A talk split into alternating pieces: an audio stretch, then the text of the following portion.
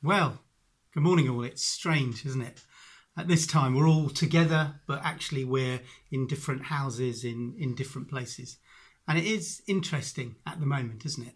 Um, that people are talking about different things, the language people are using. If you look in the newspapers or on the television, people talk about different things. It's almost like life for some people has just stopped. Their normal lives has stopped. They can't live for the moment anymore because they have to think about other things. And one of the things that uh, people have been talking about and writing about a lot is is death. Usually we try and avoid that as a culture. We put it to the side. But actually we are talking a bit more about death. So my title this morning is Victory over Death. And I am still in the, the series on Genesis and we'll come to uh, Joseph's story a little bit later. But it is interesting just thinking about our opinions and the way we deal with death at the moment we uh, we do spend a lot of the time trying to avoid talking about death. Um, we don't see, if you like, a, a, a, dead body. We, we it goes to a funeral home and it's looked after there.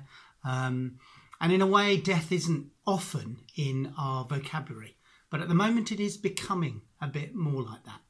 Um, and of course, as Christians, we think we have victory over death, don't we?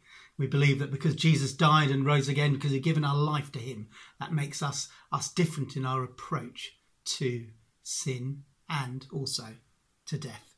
I'm going to start by reading quite a difficult story, uh, and it's from this book, which is The Emotionally Healthy Church by Peter Scazzero. Um, and it says this Under the soul grows larger through suffering. In the fall of 1991, Jerry and Lynda Sittser along with his mother and their four children, ranging from ages 2 to 8, were driving in their minivan on a lonely stretch of highway in rural Idaho. Ten minutes into their drive home, Sittser noticed a car travelling towards them extremely fast. He slowed down at a curve, but the oncoming car, travelling at 85 miles an hour, crashed headlong into their minivan. The driver was drunk. In one moment, Sittser lost three generations his mother, his wife, and their four year old daughter. He writes In one moment, my family as I had known, cherished and cherished, was obliterated. Sittser sat on that lonely highway watching them die. Later on, uh, and in terms of him processing this, he wrote a book, and this is what Sittser writes in his book about loss. He says catastrophic loss, defined by definition, precludes recovery. It will transform us or destroy us, but it will never leave us the same. There is no going back to the past. It is not therefore true that we become less through loss, unless we allow the loss to make us less, grinding our soul down until there's nothing less left. Loss can also make us more I did not get over my loved ones, rather, I absorbed the loss into my life until it became part of who I am. Sorrow took up permanent residence in my soul and it enlarged it. One learns the pain of others' suffering by one's own pain, by turning inside oneself, by finding one's soul, however painful. Sorrow is good for the soul. The soul is elastic like a balloon, it can grow larger through suffering. The only thing I think I would add to that is it grows larger through suffering with Jesus. As uh, people in our nation go through suffering, how much they need to do that with Jesus. Before I uh, read from Genesis, I'm just going to pray to start. Lord Jesus, we thank you for this Sunday morning. Lord, we thank you for the chance to uh, to be together, even though if in our own homes. And we just pray, Lord, that we look at this passage from Genesis 37, you will talk to us, you'll inspire us, you'll speak to us. We pray for just the ministry of your Spirit on each one to be encouraged um, and, and to be challenged in your name. Thank you, Lord Jesus. Amen. Okay, so we're in Genesis 37.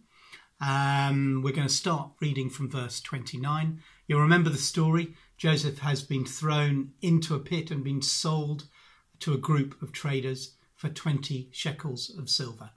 And the next passage really focuses on Jacob. And I want to have a look at Jacob, the father who believes it's not true, but he believes he's lost his son.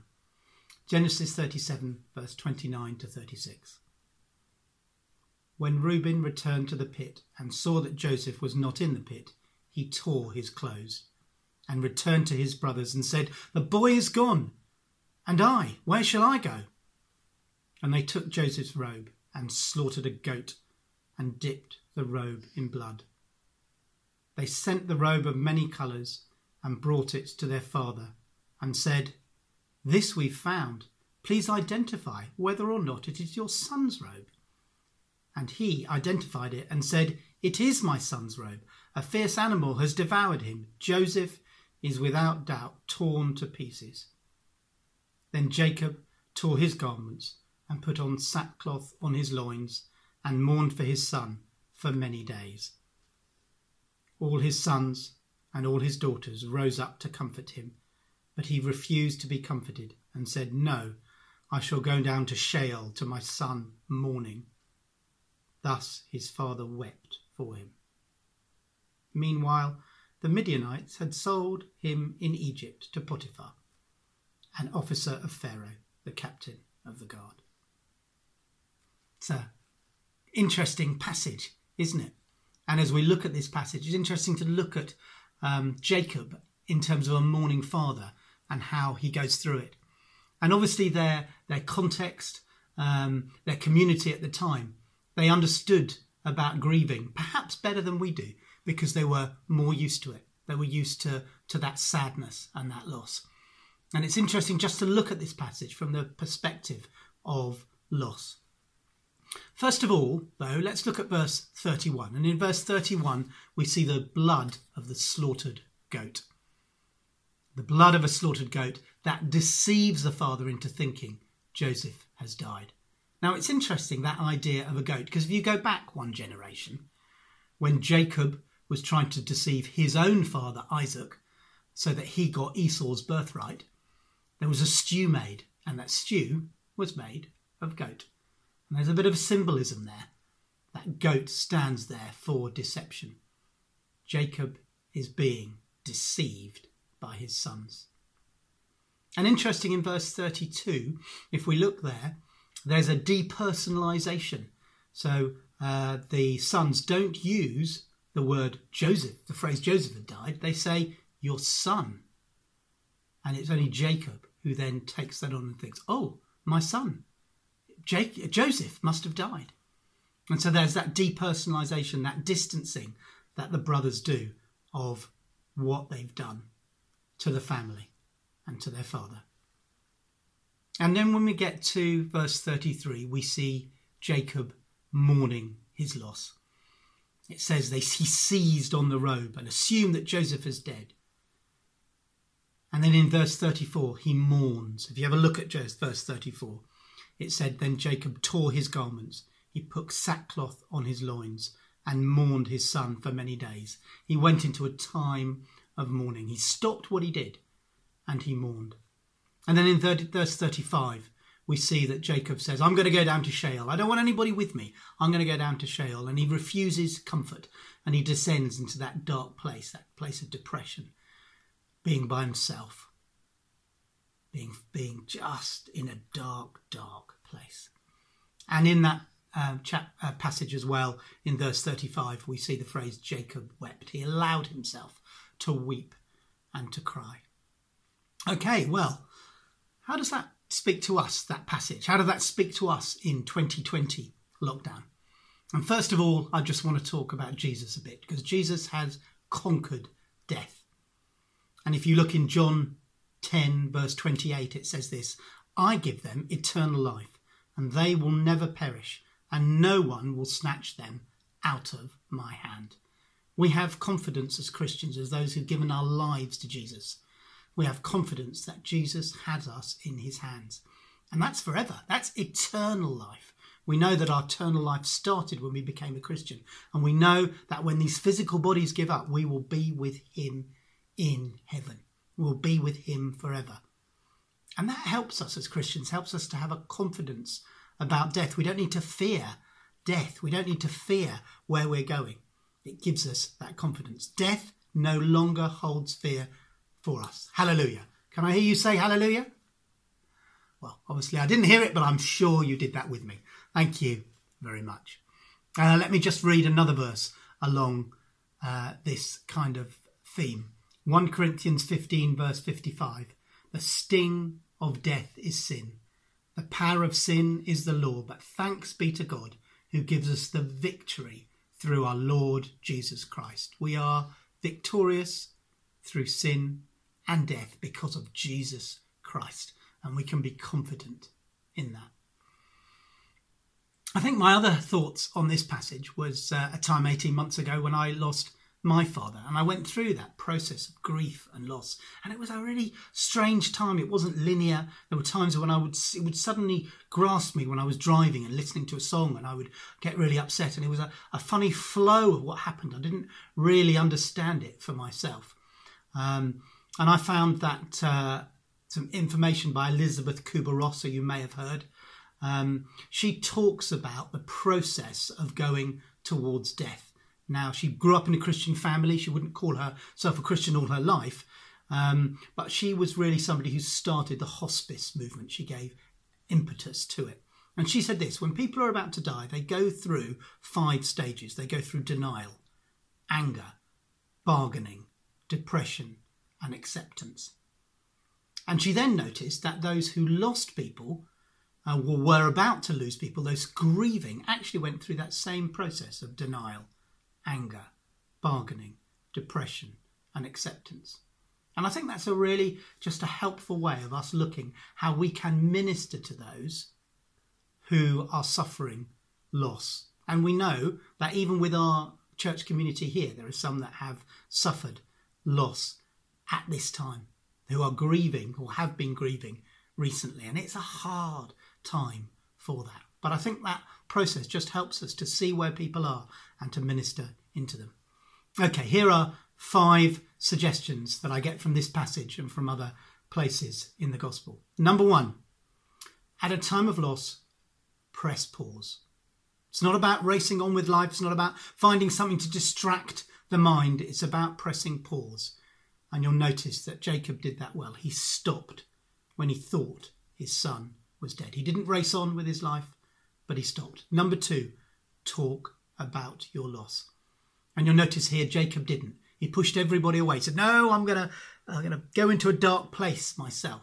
But talking about loss is so important. Encourage those that you know who've gone through this this sad time to talk about it. Spend time with them. Maybe you can't do that physically, but maybe over the phone, and just allow them to talk and talk. Number three, take time to grieve. So it's not just about stopping in the moment, it's about allowing time to grieve, to realize it's a process. And I didn't realize that maybe six months, a year after my dad died, I would still be processing that loss at, at very strange times. But allowing time to grieve, not racing on, is so important. And number four, allow others to join you in your grief. Again, we see that um, Jacob, even though he wept, so he was obviously grieving, he didn't allow other peoples to join with them. And that really is the power of a, a, funeral, isn't it? Or the time in the pub afterwards where you're together grieving. And that is something in some ways that we've lost at this time of lockdown. But we need to allow people to grieve together in whatever way we can do that. And I think uh, take time to grieve with Jesus. Allow Jesus to minister at this time.